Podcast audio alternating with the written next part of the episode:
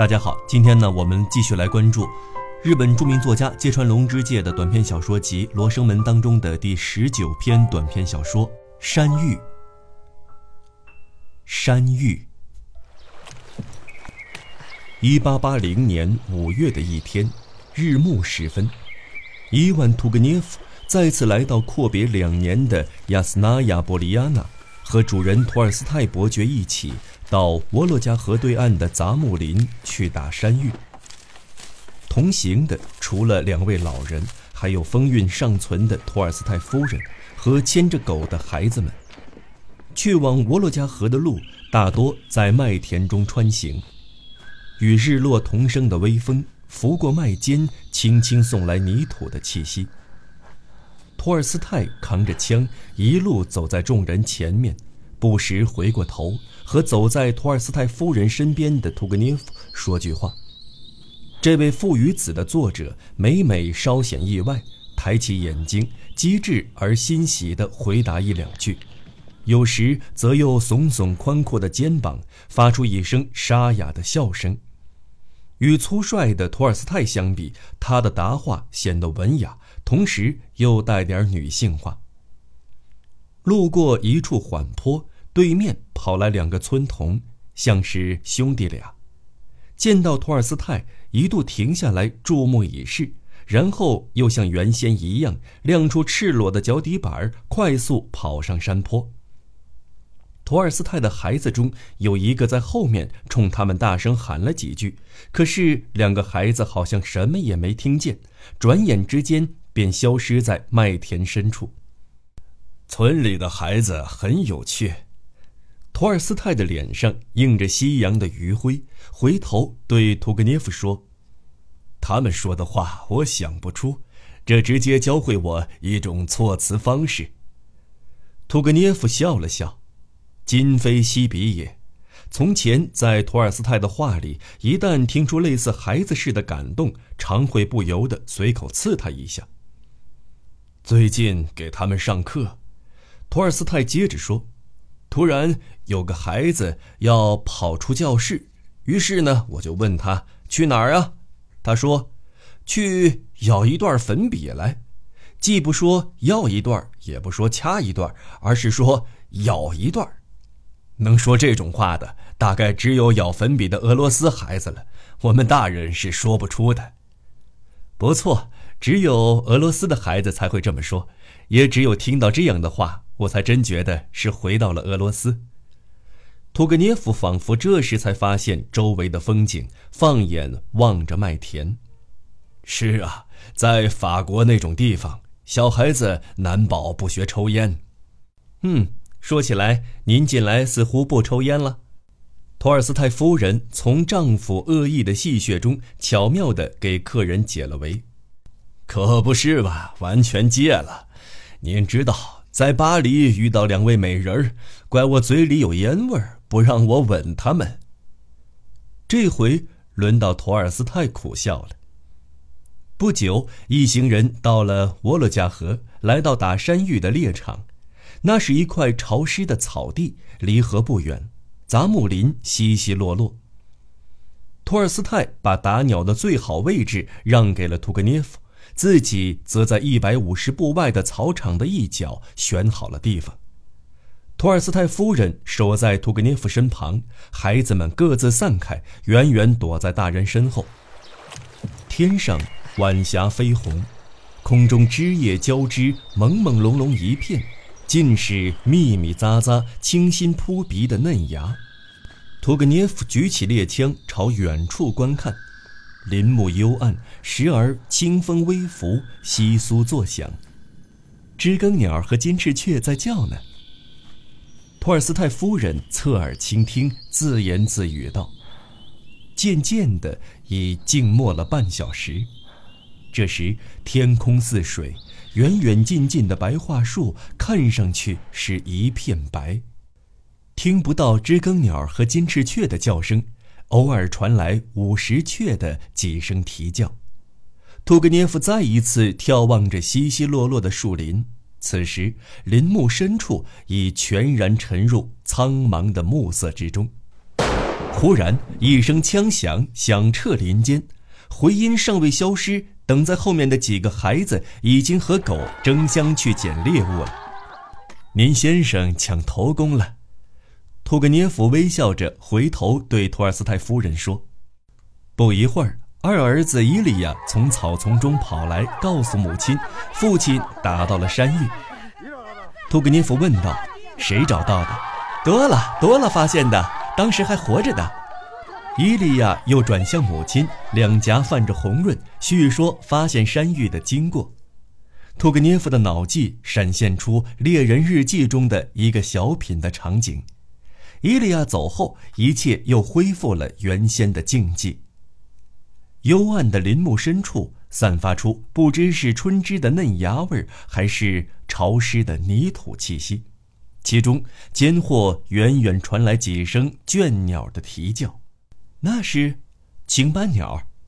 屠格涅夫立刻回答道：“青斑鸟突然停止啼叫，随后暮色笼罩的林间，所有鸟鸣戛然而止，空中连一丝风都没有，在毫无生气的林木上，蓝色愈见深沉。”一只灰头麦鸡孤寂地叫着，掠过头顶。等到枪声再起，划破林间的寂寞，已是一小时之后了。即便打到山芋，列夫尼古拉耶维奇也比我强。屠格涅夫面带笑意，耸了耸肩。孩子们的追赶声，多了不时的吠叫声。等这一切再度静下来。满天已是点点寒星，灿然烂然。此刻极目望去，林中已悄然弥漫着夜色，树枝纹丝不动。二十分钟，三十分钟，随着时间沉闷的推移，掩映在暮色里的湿地，不知不觉自脚下漫然升起一层薄明的春霭。他们周围连一只山芋的影子也没看见，今天是怎么回事？托尔斯泰夫人的自语带点同情的意味，很少有这样的情景啊。夫人，您听，夜莺在叫呢。屠格涅夫有意岔开话题。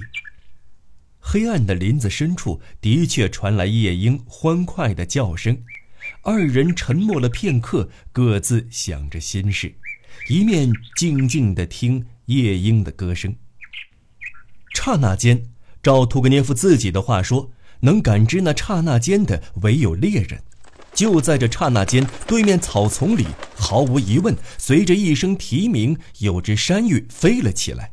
山芋白色的羽毛在低垂的枝叶间若隐若现，在夜色中将消失未消失之际，屠格涅夫迅速举起枪，扣动了扳机。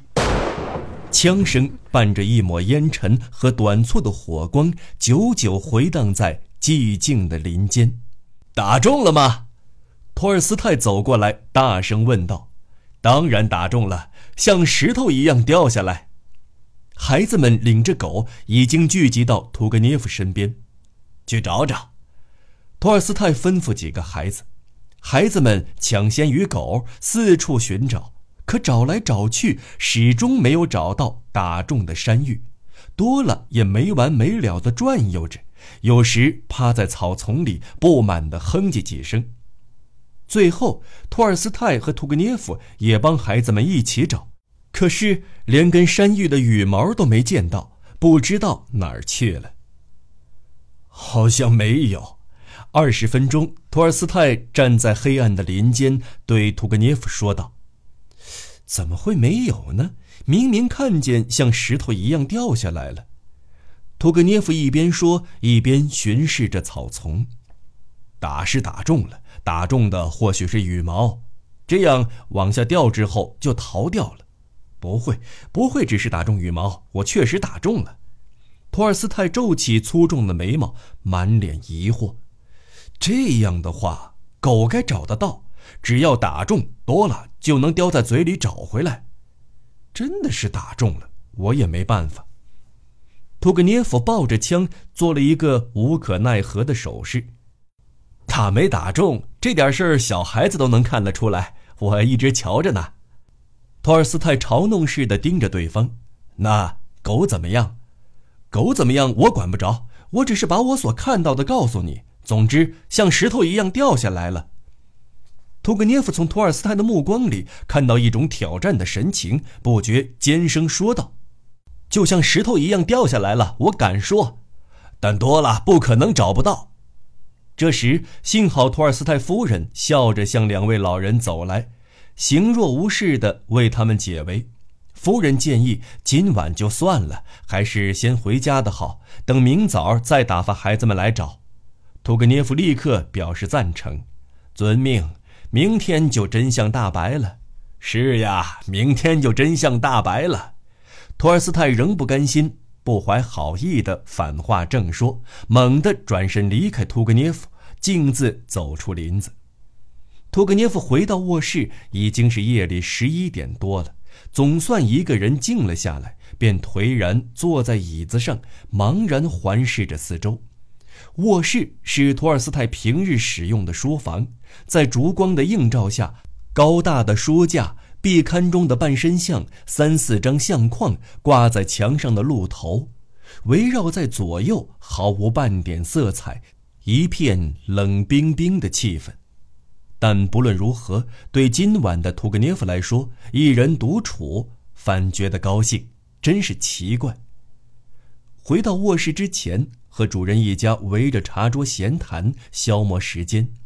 图格涅夫尽其所长，谈笑风生，而托尔斯泰仍是一脸阴沉，很少开口，令图格涅夫既恼火又不安，所以对一家老小比平时更加殷勤，故意不去理会主人的沉默。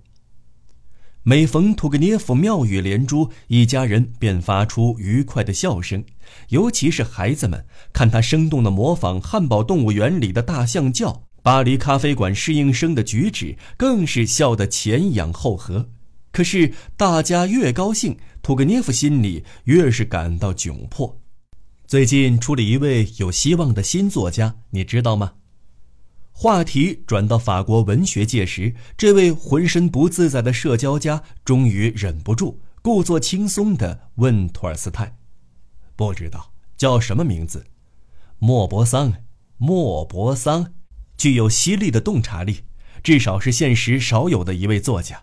我包里有他的一本小说《戴家楼》，有空可以看看。莫泊桑，托尔斯泰只是狐疑的缩了他一眼。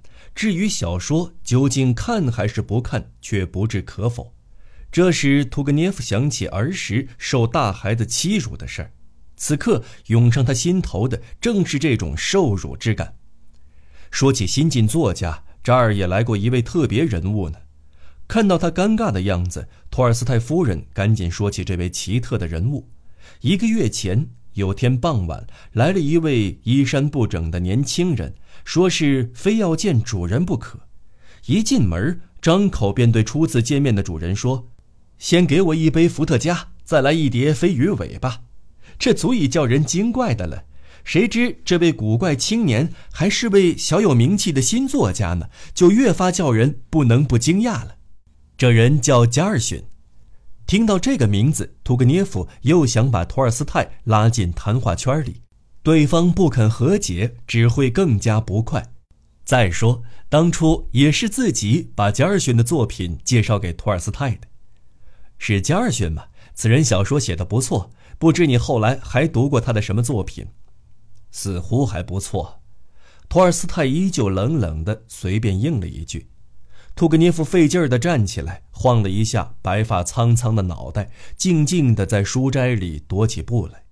随着他走来走去，小桌上的烛光将他映在墙上的影子一会儿变大，一会儿变小。他背着两手，无精打采的眼神始终默默地打量那张空无一物的床上。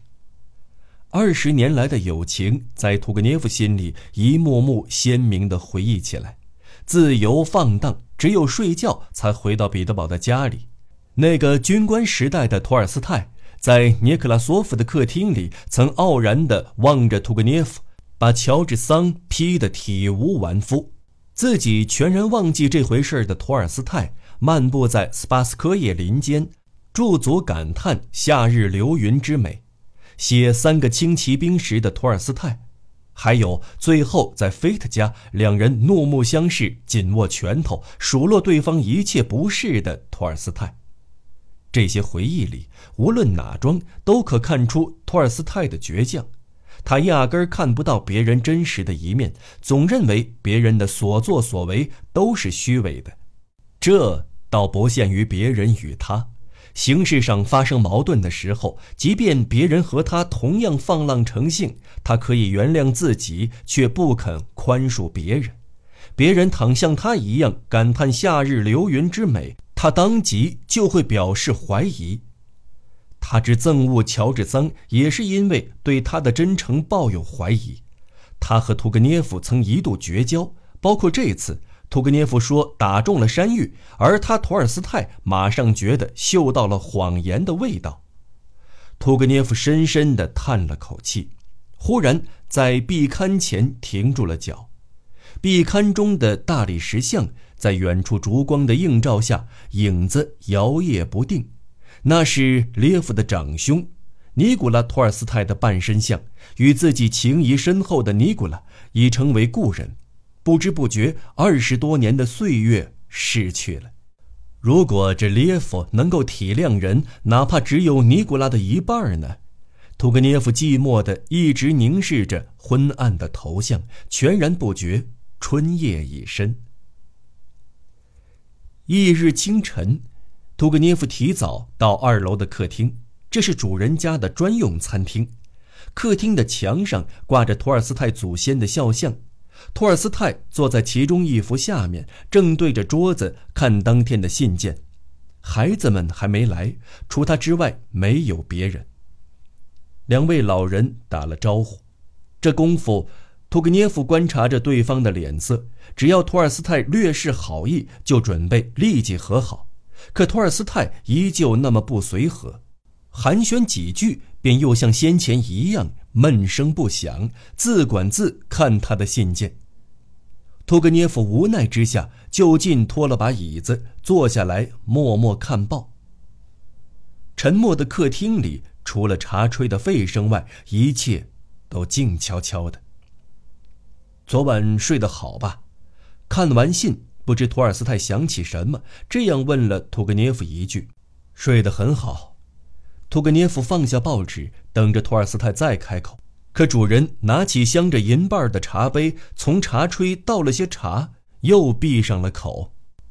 一两次之后，屠格涅夫又像昨晚一样，看着托尔斯泰不愉快的表情，心情渐渐沉重起来。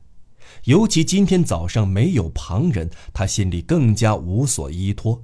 要是托尔斯泰夫人能在场，他焦急的一再这么想着。可不知怎么回事，到现在还没一点来人的迹象。五分钟、十分钟过去了，屠格涅夫终于忍无可忍，扔开报纸，踉跄的站了起来。这时，客厅外忽然传来很多人的说话声和脚步声，他们争先恐后，咚咚的跑上楼梯。同时，门被一把推开，五六个孩子嚷嚷着冲进客厅：“爸爸，爸爸，找到了！”伊利亚站在前面，得意洋洋地晃动着手里拿的东西：“是我先找到的。”长得酷似母亲的塔吉亚娜毫不逊于弟弟，大声说着。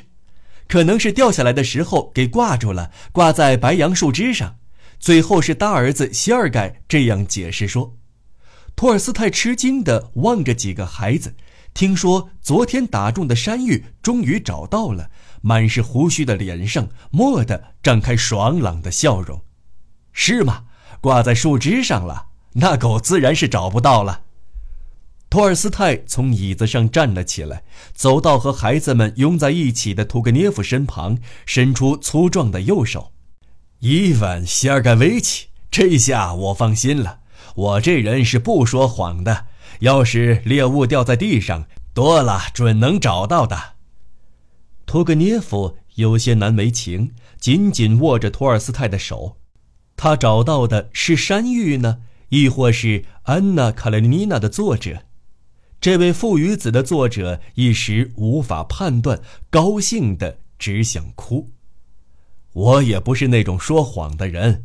瞧瞧这双手，难道不能一发即中？枪声一响，鸟儿就像鸟儿就乖乖往下掉，像石头一样。”两人相视而对，不约而同大笑了起来。大正九年（一九二零年十二月）。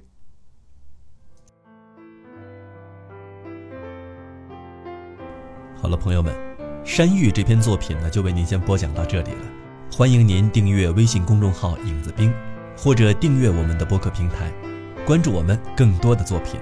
下期节目我们再见。